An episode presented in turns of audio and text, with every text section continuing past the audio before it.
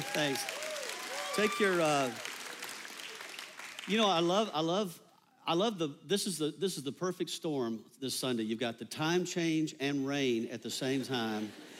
It's the great separating factor in Christianity, and you are here in the house. So give yourself applause. Thank you for coming.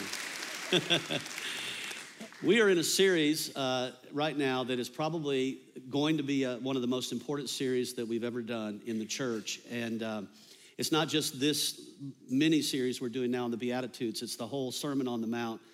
I'm so excited about it. My wife is in Midtown preaching the same message. It's the first time the two of us have preached at different campuses ever on the same Sunday. So that'll save you from asking me where she is up in the lobby. And I have a purpose for saying that. But uh, if you have a Bible, turn to Matthew chapter 5. And let me just begin with a word of prayer. Father, uh, for the next few moments together, my prayer is that everyone that's here in the room, that's at all of our campuses, and especially all those who are watching us online from all over the world, we come around the table and we just want to listen to what your word says. And I'm praying that hearts are being opened to hear what the Spirit of the Lord is saying in this message so that when we leave today, there's a deposit down inside of us that transforms us, changes us into your image. I thank you for this. Thank you for the anointing to deliver it in Jesus' name. And everybody said, Amen. I want to go through a couple thoughts about this particular series because I think it bears reminding ourselves what we're trying to do. When we read the start of the Sermon on the Mount, the first uh, few verses, the first few verses of chapter 5, we have what's called the Beatitudes. And the Beatitudes are the attitudes of God towards us that He wants us to have towards people.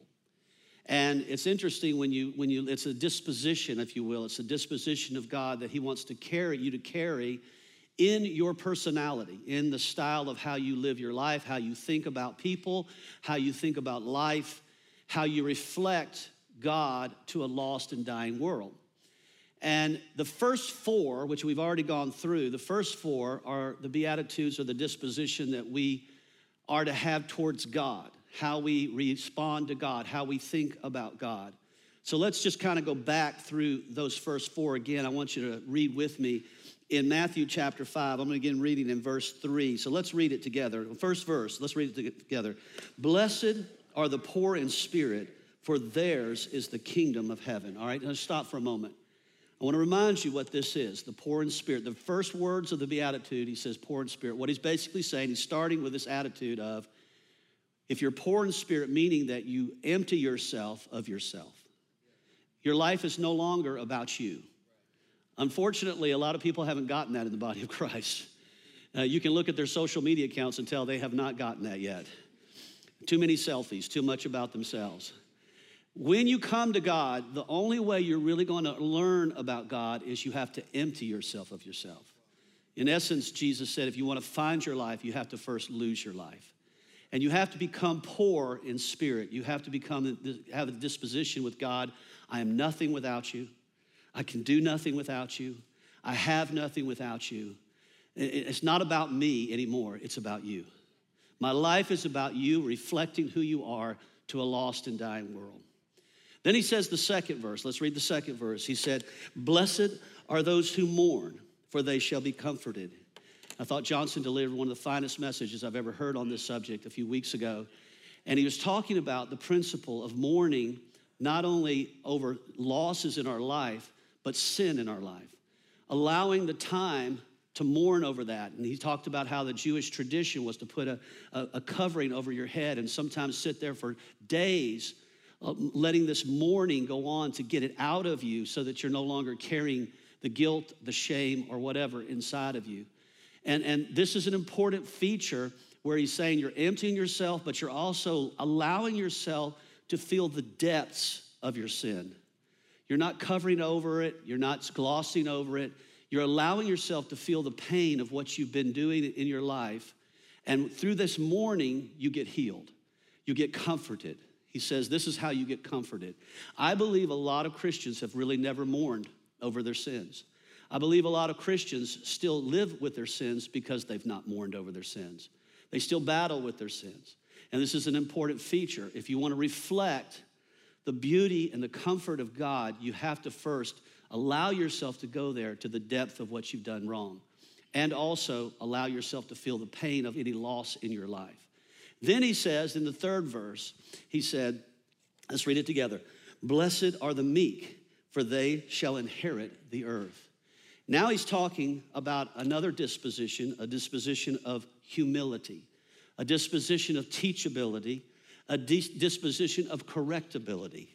In other words, he's saying now you're positioning yourself, you don't know anything, you can't do anything without God, and you're humble. You're no, in, your, in your own sight, you're humbling yourself. You humble yourself to, to receive the instructions of God so that you can hear and receive correction from God, teaching from God, learning from God. And when it disagrees with what you're doing, instead of rebelling against it or putting up a guard against it, you receive it. Amen. I always say this about, about people you never know what you have in a person till you correct them. Isn't that the truth? In other words, you think they're, oh, they're just a wonderful person. They love God. They're just singing the songs of God. They come to church worshiping God. Glory to God. Hallelujah. Blessed be the name of the Lord. And then you correct them, and all these other words start coming out of their mouth. Have you ever met somebody like that? You can always tell whether a person is meek by how they receive correction. And even if they oh, embrace it, I, know most of us don't like the, the feeling of correction, but if we're truly wise people, the Bible says a wise person seeks correction, a fool despises it.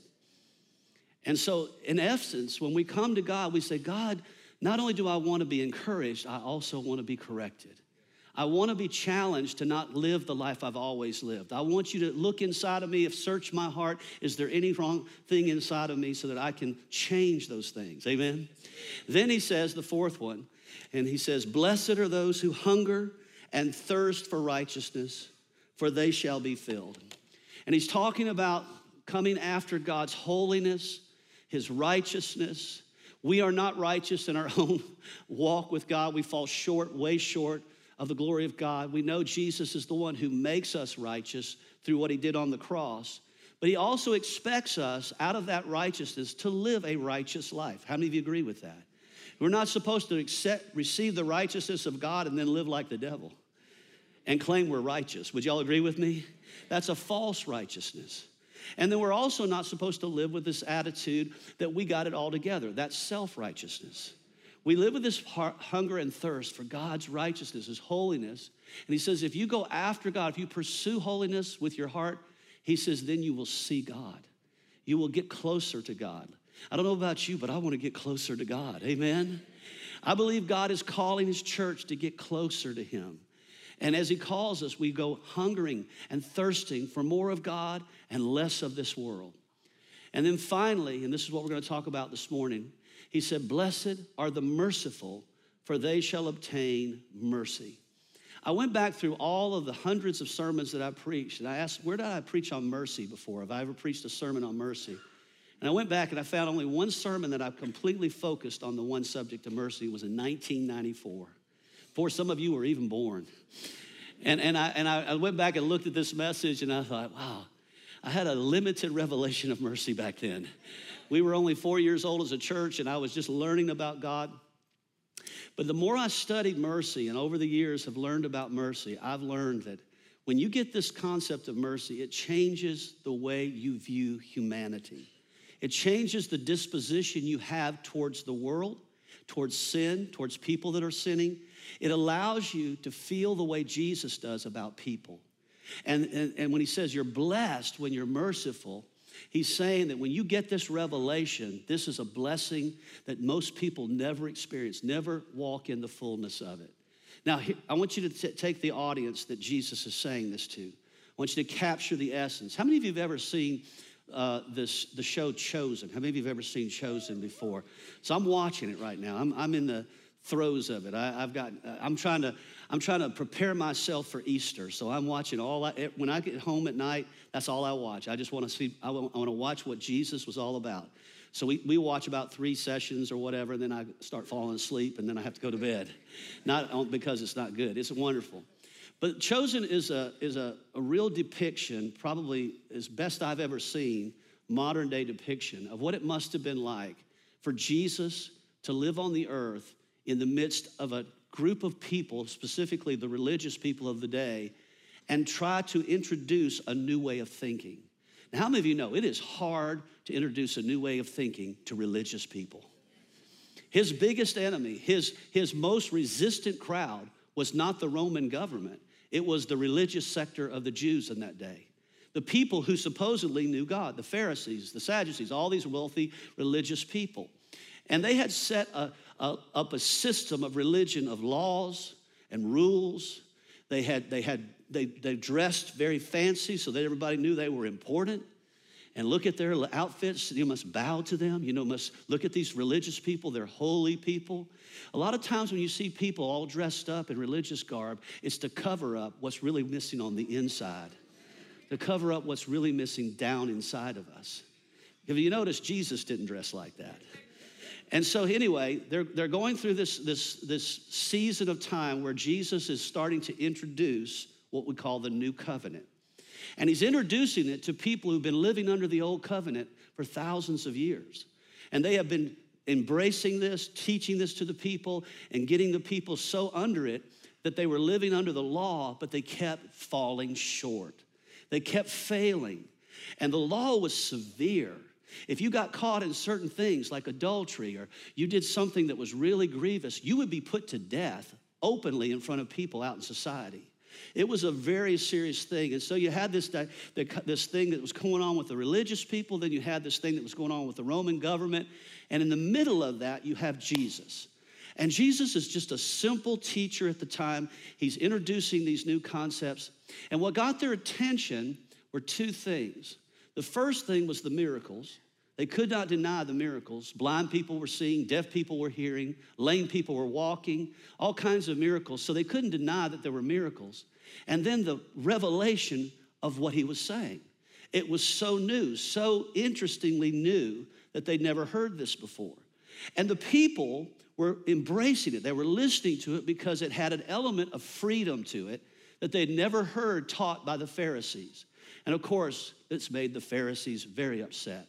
It got them very upset because they were losing their influence to this simple carpenter who was laying out the framework of who God was. And when he starts and shifts over to this concept of mercy, this really enraged them because they didn't understand mercy. They didn't know what mercy was. All they knew was what judgment was. And they had taught it to people that God is a God of judgment. They never saw God as a God of mercy. So when Jesus comes on the scene, he's, he's laying this framework out, and this is what caused the great disruption in society. You have people that were listening that never listened to God, they were listening to Jesus. And they were no longer listening to the religious factor because they, they realized this old covenant is shifting to a new covenant. Now, this new covenant is described in the book of John, chapter 1.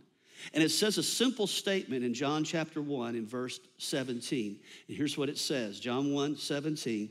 It says, For the law was given through Moses, but grace and truth came through Jesus Christ.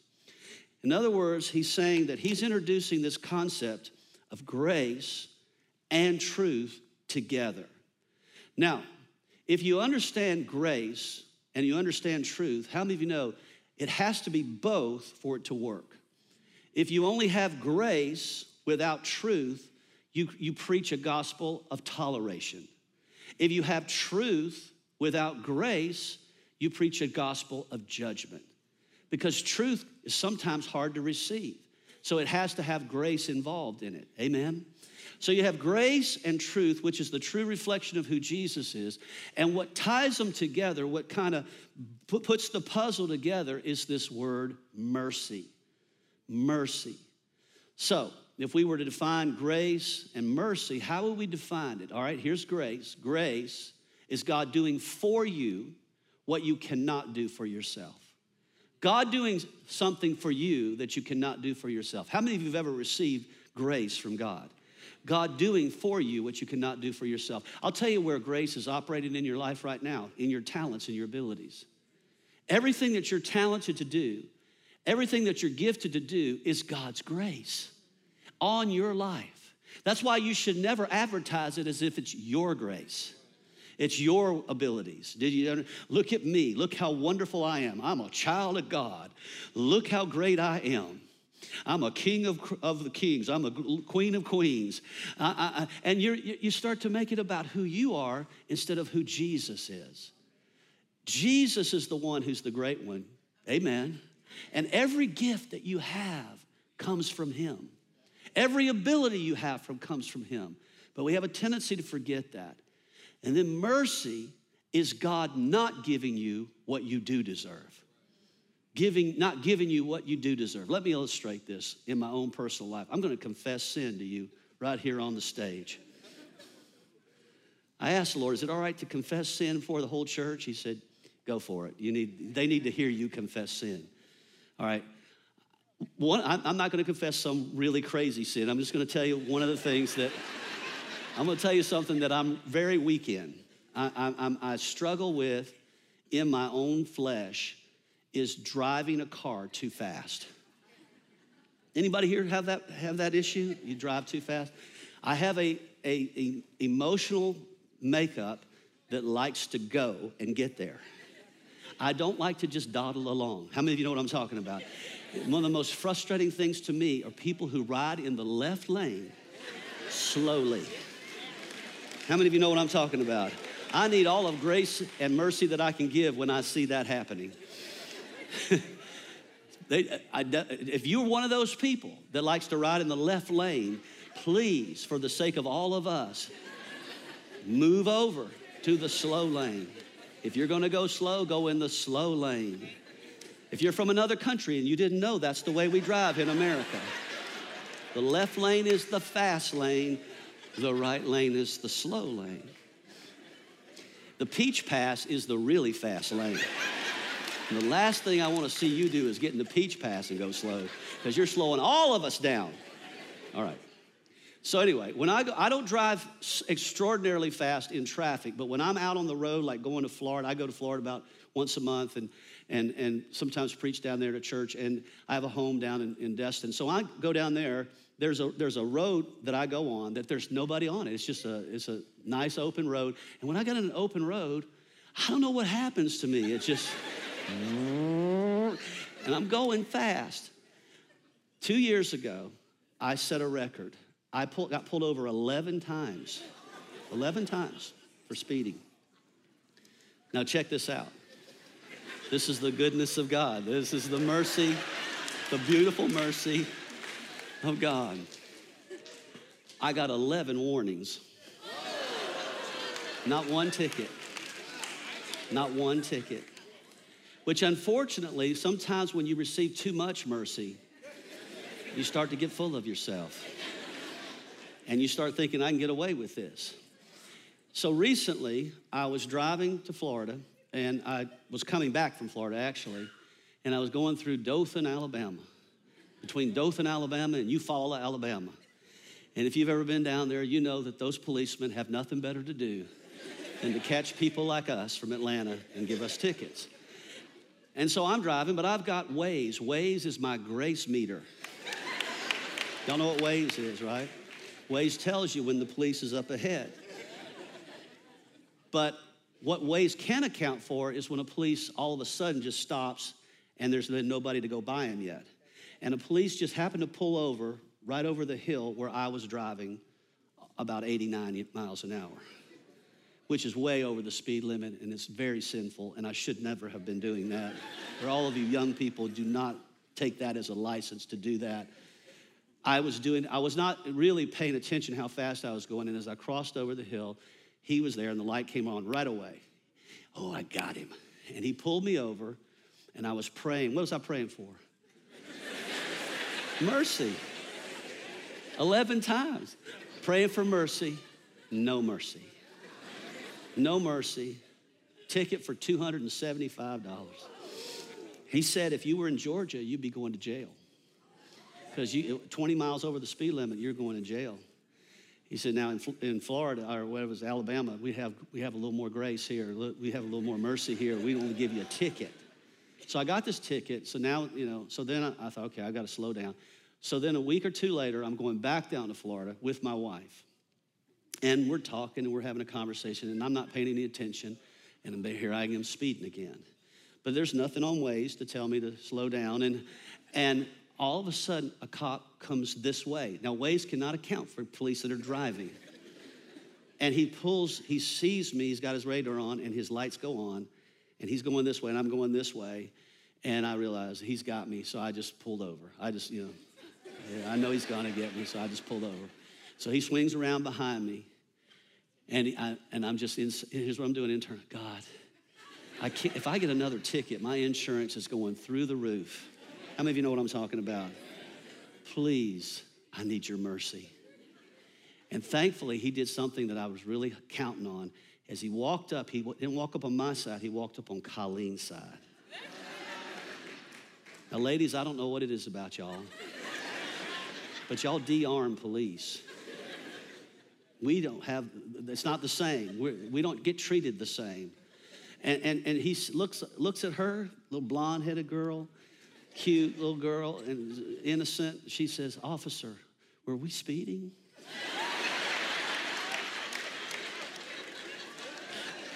Honey, were you speeding? He said, and he's a young guy, he says, uh, You were going 88 miles an hour. He says, You were way over the speed limit. He says, What are you in such a hurry for? And I said, Well, you know, to be honest with you, I was just caught up in a conversation, wasn't paying attention. I'm very sorry. And that's why I said, I deserve a ticket. I said, I deserve it. He said, Sir, I'm gonna not, I'm just gonna give you a warning this time.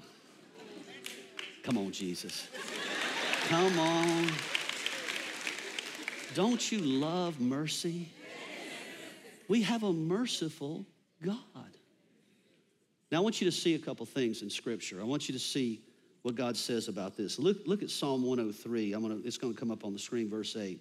The Lord is merciful and gracious, slow to anger and abounding in mercy. He will not always strive with us, nor will he keep his anger forever.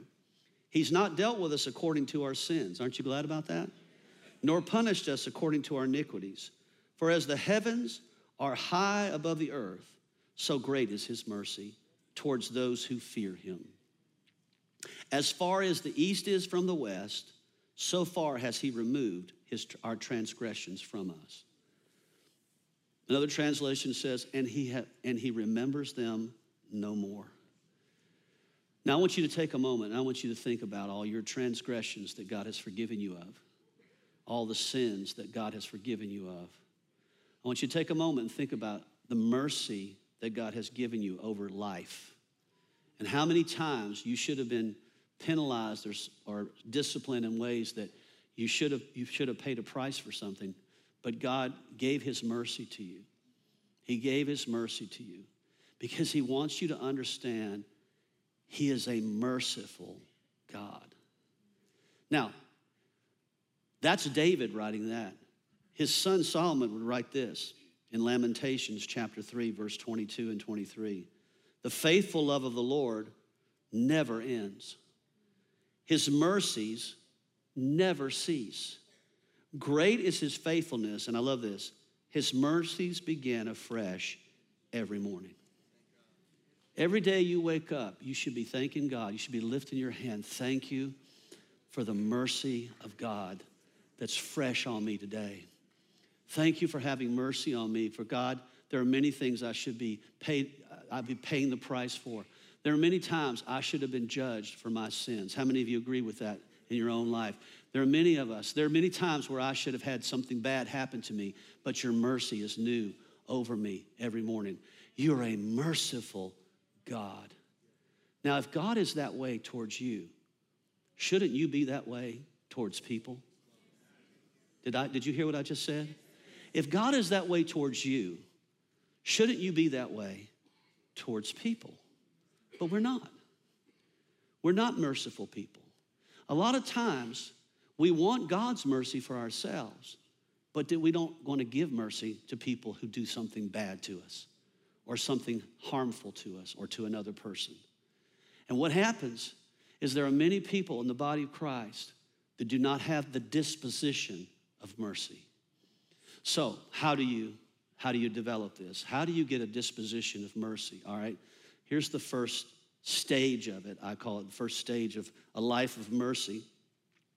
And that is mercy follows Jesus as the model. Mercy follows Jesus as the model. Now, I started thinking about what's going on right now in society. And I was trying to think, you know, we don't have in America, we generally don't have what we consider to be religious Pharisees dressed up in these outfits, walking around like they did in the days of Jesus. But what we have are people who represent Pharisaical attitudes in society. For example, and this is going to mess with you. Is it all right if I mess with you? You know I'm going to mess with you, right? So this is going to mess with you. But I rem- if you are a Fox News junkie or a CNN junkie or an MSNBC news junkie, you're probably a Pharisee. You're probably a Pharisee. My mother was a Pharisee. She literally kept Fox News on 24 hours a day. And all she kept hearing, bombarded with over and over, wasn't news. It was criticism of other people who didn't think like the people at Fox News. Y'all all right out there?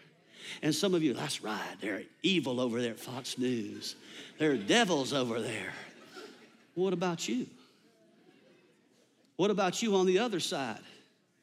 People think that, that, that, if they're Republican, that the Democrats are demons. Democrats think the Republicans are demons. And some Christians have bought into the lie, unfortunately, that po- politics is what Christianity is all about. They become so political minded, they've lost the, the uh, essence of who Jesus is. Did you hear what I just said? Jesus is not a Republican. Jesus is not a Democrat. Jesus is not a Fox News junkie or a CNN junkie. Jesus is not solving societal problems, listen to me, through government. Now, I know that messes with some of y'all because you, your whole life is built around who's the president of the United States. And you spend a lot of time criticizing whoever that person is depending on what your political persuasion is. And what happens is it puts a bad disposition on you. It forms a lifestyle that doesn't look like Jesus, it looks like a Pharisee. And you don't have to be a Christian to be a Pharisee. There are most of the non Christians are Pharisees. This, this whole cancel culture is a Pharisaical attitude. That if you don't think like I think, I'm canceling you. I'm no longer listening to you. I'm blocking you. I'm no longer participating with you. Come on, somebody.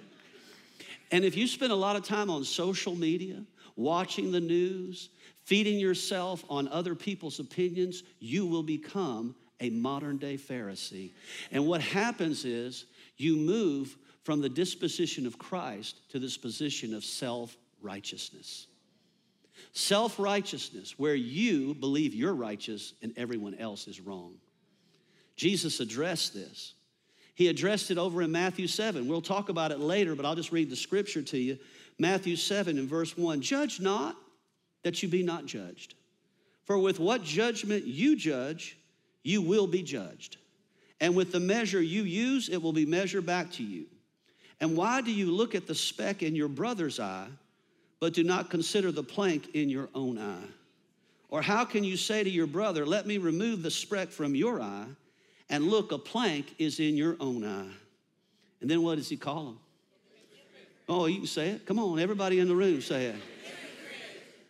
I think you can all say it. I think only heard about a third of you. Let me hear what the word is. Come on. Hypocrite. A hypocrite who presents themselves to be one way when in fact they're a completely different way. First, remove the plank from your own eye, and then you'll see clearly to remove the speck from your brother's eye. Here's where I got it, where I really started seeing it when Jesus is ministering to people in Matthew chapter 9. Here's what it says Later, when Jesus was eating supper at Matthew's house with his close followers, a lot of disreputable characters came and joined them. How many of you know some disreputable characters? Let me see your hand. You know some how many of you actually fellowship with them? Now, I'm not saying take on their way of life, but you put yourself around them. One of the big problems and travesties of the church is once we become self righteous, we tend to only hang around self righteous people. And it just feeds our way of thinking. We become pigeonholed in our way of thinking because we only surround ourselves with one uh, train of thought. And we don't open ourselves up to the unrighteous people. What we do is we criticize them from afar. We form judgments on the world, and we spend an inordinate amount of time talking, posting, and thinking about what's wrong with the world. Can I just tell you what's wrong with the world? People are sinners that don't know Jesus. That's what's wrong with the world. Jesus is not in the hearts of most people. We can't expect people without Jesus to act like people with Jesus. Did y'all hear what I just said? And our, if we're expecting that, we're going to be greatly disappointed, disgruntled, under, just always concerned about society. Society is the way it is because we haven't done our job of getting Jesus out to society. That's why it's the way it is. We become so self righteous in the church that the only people we hang out with are self righteous people. We don't feel comfortable about disreputable characters. But Jesus did. And Jesus is teaching us this. And he says, when the Pharisees saw him keeping this kind of company, they had a fit and they lit into Jesus' followers. What kind of example is this from your teacher? By the way, what, he might as well just say, What kind of example is this from God? Acting cozy with crooks and misfits. Jesus, overhearing, shot back, Who needs a doctor, the healthy or the sick? Go figure out what the scripture means. I'm after mercy, not religion. I'm here to invite outsiders, not coddle insiders. I'm finding myself, I'm as guilty as anybody, that when I hang around self righteous people, I start becoming self righteous. I start becoming critical of the world. I start judging the world. I start, what's wrong with this group? What's wrong with that group? Look at what they're doing over in California. Look at what they're doing in New York. Look at what they're doing in the government. Blah, blah, blah, blah, blah, blah, blah, blah, blah, blah, blah, blah. And I spend an inordinate amount of time talking and thinking about what's wrong with everybody instead of being the answer to what's wrong with everybody. Jesus is the solution. Politics are not the solution. Jesus is the solution to all of societal problems. He is the solution. We have that inside of us, but we waste it by always looking outside of us at all the people and what they're doing wrong. Did you hear what I just said? So I want you to look at your social media accounts. I want you to look and see how much is on there about Jesus and what he's, what he's doing, what he's saying, versus what you're saying, what you're doing, or what's wrong with the world. If you have an inordinate number of posts of what's wrong with the world, what's wrong with the world is you. Y'all all right out there? so Jesus is trying to get us to see this. He's trying to say, okay, if you're going to be in this world, you've got to learn how to deal with people in the world, and you've got to learn how to have mercy, not tolerate sin, but have mercy so that they can come out of their sin. All right, so as he's doing this, he finally gets so criticized, so ostracized by society. And by the way, you better prepare yourself. If you're going to be a true Christian, you will be criticized and you will be ostracized. And if you can't live a life where, you, where you're not worried about what people think about you, you're going to succumb to that. You got to start learning to fear God and stop fearing man. You got to learn to fear what God says, not what man's saying about you. If you're trying to be popular with people, you won't be popular with God. Did you hear what I just said? If the world's in agreement with what you're thinking, it's probably wrong. Are you following me?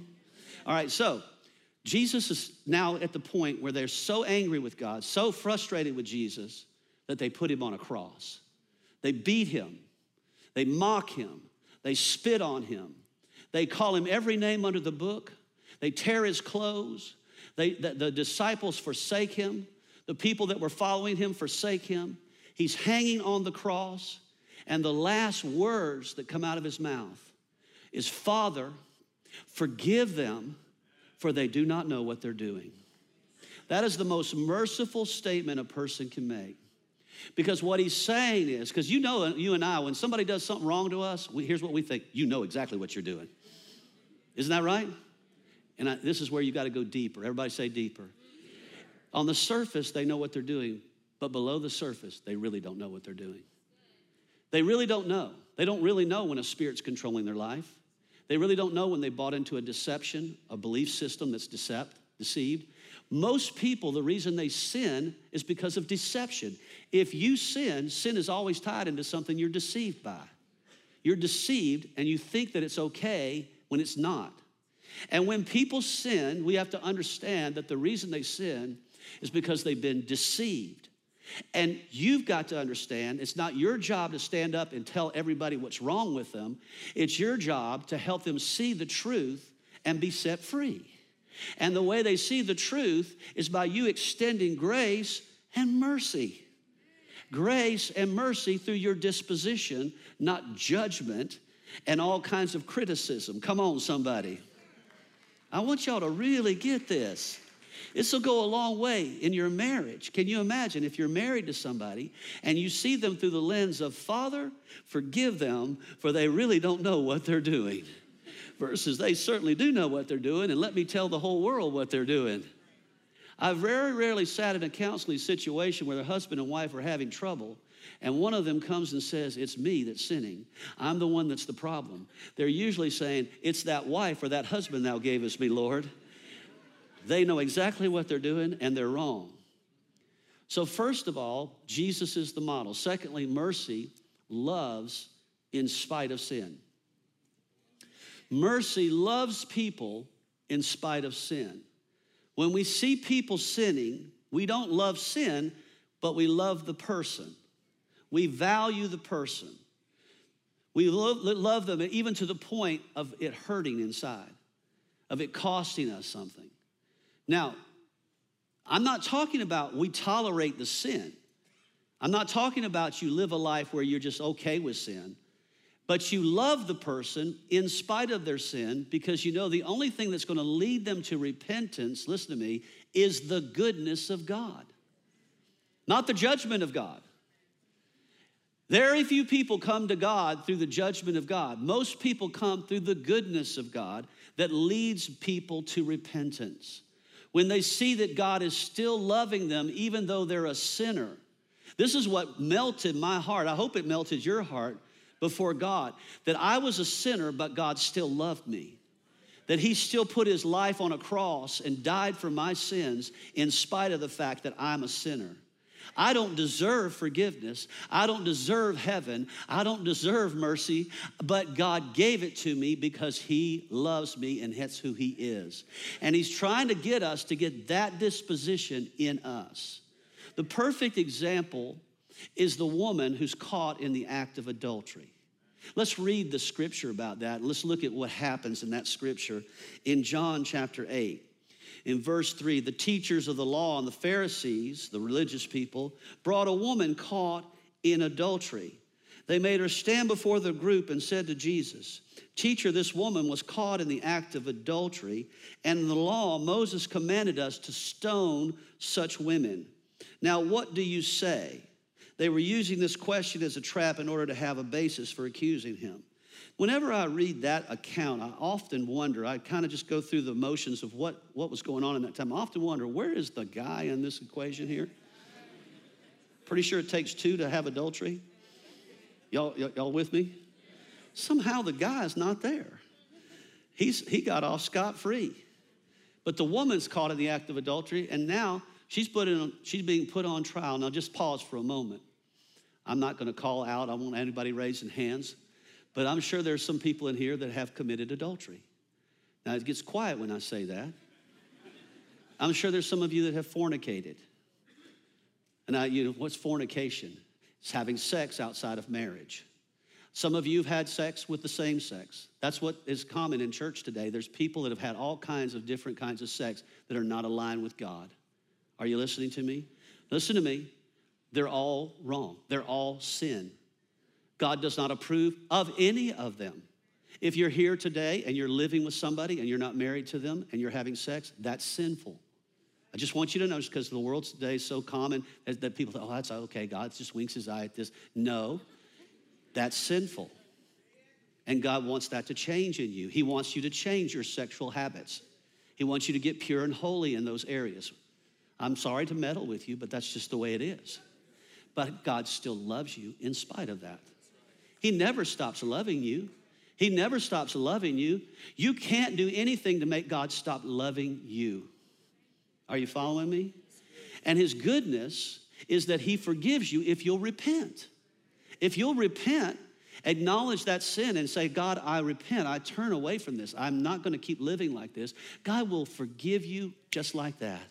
He will love you and forgive you and give you a whole life that's different than the life you're currently living. That life of bondage, you know that has no good end to it.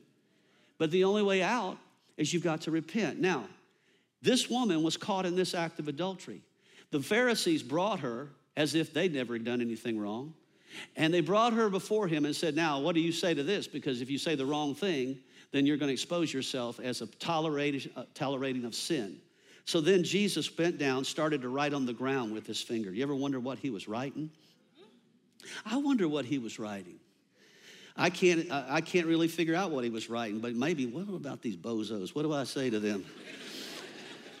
when they kept on questioning him, he straightened up and said to them, let any one of you, now listen to this, who is without sin, be the first to throw a stone at her. Now, when you start spouting off all your criticisms about all this, the sexual perversion that's going on in the world today, ask yourself have you ever done anything like that? Have you ever done anything like that? And if you have, why are you spouting off about it on someone else? Are you listening to me? There's not few, there's very few of us in here that are virgins that we're living a virginal life. And yet we tend to, tend to judge people that are not living virgin lives, even though we didn't necessarily live that way. All right, so he says, if you're without sin, go ahead and throw the stone. Again, he stooped down and wrote on the ground. At this, at this, those who heard began to go away one at a time, the older ones first, until one, only Jesus was left, and with the woman still standing there. Jesus straightened up and asked her, Woman, where are they? Has no one condemned you? No one, sir, she said. Now listen to what he says. Neither do I condemn you. I'm not here to condemn you, I'm here to get you saved. Neither do I condemn you, Jesus declared. Now go and leave your life of sin. Notice he didn't say, What you're doing is not sin. He said, Leave your life of sin. Quit sinning. Go away from this sin. Don't live this way anymore. And, and, and here's the mercy of God according to the law, you're supposed to be stoned. Now, Jesus just intervened on her behalf. And she knew, she, I'm sure she knew at the moment, at any moment, they're going to break out the stones and she was going to die right there in front of everybody. That's what happened back in that day. Aren't you glad that doesn't happen today? Think about it. There might be a few of us that might not be living right now if that were happening today. Come on, somebody. Aren't you glad that's not happening today? I'm pretty sure she understood the mercy of God in that moment because her life was spared. This is the same thing that God has done for you. And He's telling you this is how you are to have a disposition towards others. Towards others. You are not the judge and the jury. God is. You're not tolerating sin. You will mix truth and grace when you're talking to somebody and you're ministering to somebody that's struggling in sin. You're not going to tell them their sin is okay. You're not going to okay it. You're not going to poo poo it and act like it doesn't exist. But you're also there showing them no matter how bad it is, listen to me, I still love you. I care enough about you, and really the people who love you the most are the people who tell you the truth. The people who really don't love you will just lie to you. I'm here to tell you the truth because the truth is what sets you free. Amen. Amen. Now, what would it look like if all of us acted like that towards sinners, towards people in sin? Can I just tell you something? You wouldn't be able to shake off all the people knocking on your door, DMing you on your social media, trying to call you on your phone to get to you because they saw you as a person of mercy, not a person of judgment. This is how you lead people to Christ. And then finally, mercy yields mercy. Blessed are the merciful, for they shall obtain mercy. Now, I don't know about you, but I wake up every morning and I think about how merciful God has been. And sometimes, I don't know if you do this, but sometimes I ask God, I just ask Him, I just talk to God like this sometimes, why have I received so much mercy? Why have I received so much mercy? And, he's, and here's what He said to me He said, Remember the story where the prostitute is washing the feet of Jesus? And the Pharisees and the religious people are just in staggered that he's even having anything to do with this woman washing his feet. And there, do you know what kind of woman this is? Do you know what, what type of woman this is? And then he t- teaches them a parable. And he says, When you walked in the door, did you wash my feet? Did you put any perfume on my feet? He said, The reason she's doing this is because the one who's been forgiven the most loves the most. The one who's been forgiven the most loves the most. And I'll say it this way the one who has the revelation of how much they've been forgiven has the revelation of how to love people. I don't know about you, but I've been forgiven of a lot of things. How about you? How about you? I don't sit there. I don't sit there and have this chart of, okay, well, I've only done this, but look at what they're doing. I recognize that my sins could fulfill a piece, piece of paper and then some of all the things I've done wrong. How many of you could say that in your life, in your past? And I, I don't think it's good. I don't, I don't justify it. There's nothing good about that. That's why I've had to turn to God to get forgiveness in my life. And when I came to Jesus, I was, I was like Paul said, the chief sinner. The chief sinner. You got to understand what it feels like to be up on the stage when you know what your life was like before Jesus. When people that knew me before Jesus find out that I'm a pastor, it takes them a good day or so to digest that thought. Because I knew you before Jesus, and you were a chief sinner at God's College, the University of Georgia. There was no shortage of sin. I'm not foreign to sin. I did not grow up a godly person in a Christian home, going to church all my life. I know some of you did, and I thank God for you. I did not grow up like that. I grew up a sinner, and I need saving. And when I got saved, I was the least likely, or were you the least likely? I was the least likely person to come to Jesus. And when I got saved, this is why I think some people really go strong after God and others do not, is because they don't realize how much they've been forgiven. This woman, she was completely at his feet. I will do anything to serve you, Jesus, because I know how much you've forgiven me. Now, there's a scripture, I'm going to wrap it up with a scripture where Jesus talks about this in Luke chapter 6. And unfortunately, the scripture has been hijacked by the prosperity people and it's been taken out of context and taught in a different realm, which is not, has nothing to do with money. However, you can apply the principle to money, but it has nothing to do with money. But you'll see what I'm talking about as we get into it. Luke chapter 6, verse 37. Do not judge, and you will not be judged. Do not condemn, and you will not be condemned. You know, whatsoever God person sows, he'll reap. Forgive, and you will be a, you'll be forgiven. What would it look like if you're just really focused on being a forgiving person instead of a judgmental person? Give, and it will be given back to you. Give what? Forgiveness, mercy, grace. A good measure, pressed down, shaken together, and running over, will be poured into your lap for with the measure you use it, it will be measured back to you. You want mercy? Sow mercy. You want to live a life filled with grace? Give grace to people. You want people to forgive you? Forgive them. Learn to walk in this place where Jesus walked, with the disposition of Jesus, and you will find you will become one of the most attractive people in the world. It won't matter what you look like or what kind of clothes you wear or how popular you are on social media.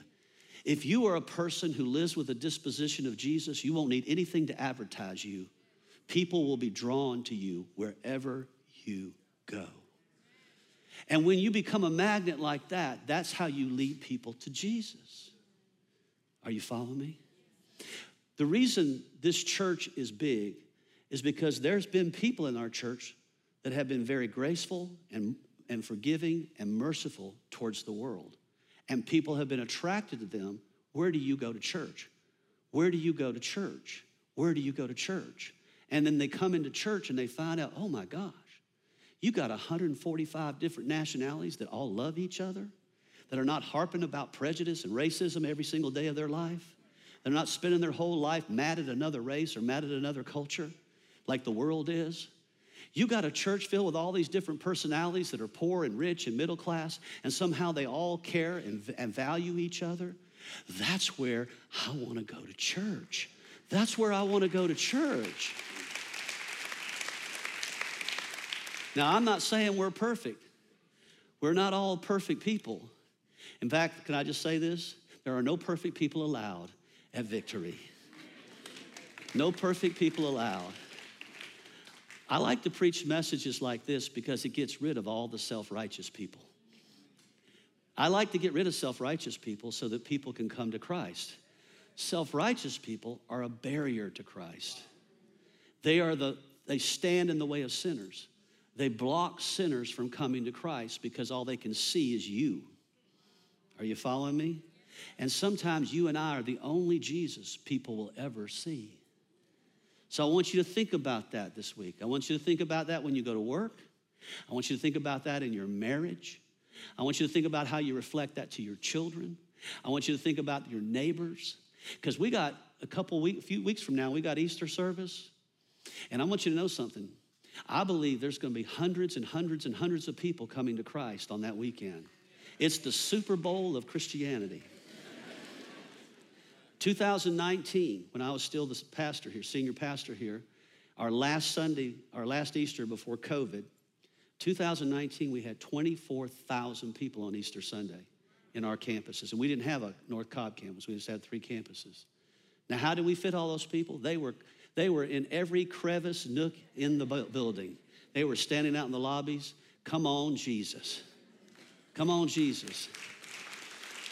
We had somewhere in the neighborhood of 600, 700 people baptized right after Easter in water. We just had a fusion meeting Tuesday night, 50 spontaneous baptisms on Tuesday night. The women had 215 spontaneous baptisms a couple weeks ago. God is moving. God is I said this God is moving right now in the church, not just our church, across America. Well, the last thing we want to do is be a different person than Jesus. We want to be like Jesus. Amen. So I want you to bow your heads and close your eyes. I want you to think about all this because what takes to get there is a full surrender to Jesus that says, God, I don't want to just be a religious Christian. I want to be all the way in with you, God, all in. And in order to do that, you have to let go of sin. You have to admit, okay, there's sins that are holding on to my life, that are strangling my life, keeping me from fully living for God, that I've been unwilling to let go of. Today is your day of decision. Maybe you've been living a life of judgment, critical, of everything that's around you, always finding fault with people. That's a sign that Jesus is not living strong inside of you. When Jesus is living strong inside of you, you're a person filled with grace and mercy. So, here in this room, and those of you that are watching us online, if you're here today and you say, That's me, I need to repent before the Lord. I need to get my life right with God before I leave today. God is talking to me.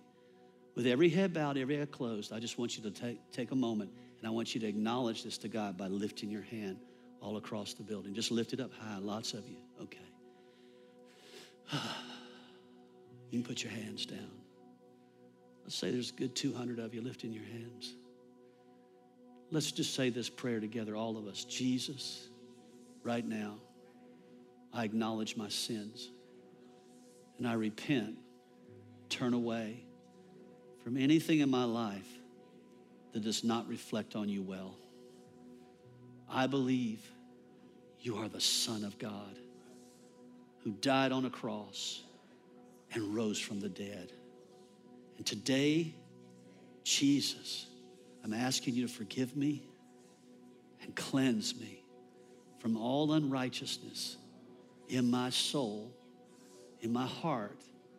And today, I commit my heart, my life into your hands to be yours for the rest of my life. In Jesus' name. Let's lift our hands to Him. Lord, we just surrender. We embrace you, Holy Spirit. We cannot do this without you. We need your grace. We need your mercy. We need all the things that make us a better people.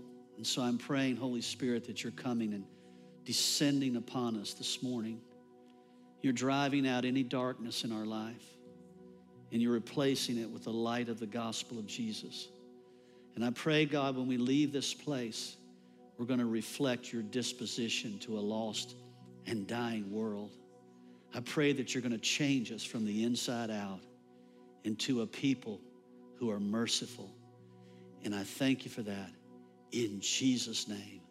And everybody said, Amen and amen. Come on, let's give him praise.